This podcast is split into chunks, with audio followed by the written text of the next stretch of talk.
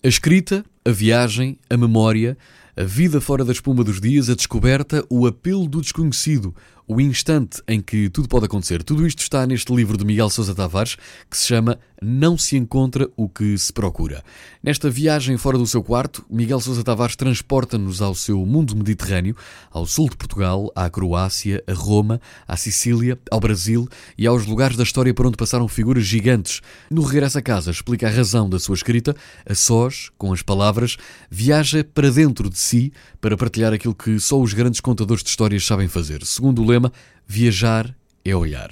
Esta é uma extraordinária história e uma extraordinária capacidade de contar de Miguel Sousa Tavares, bem como a sua vasta experiência de vida e de viagem, que transfere tudo isto para o leitor. Um livro com muita, muita partilha.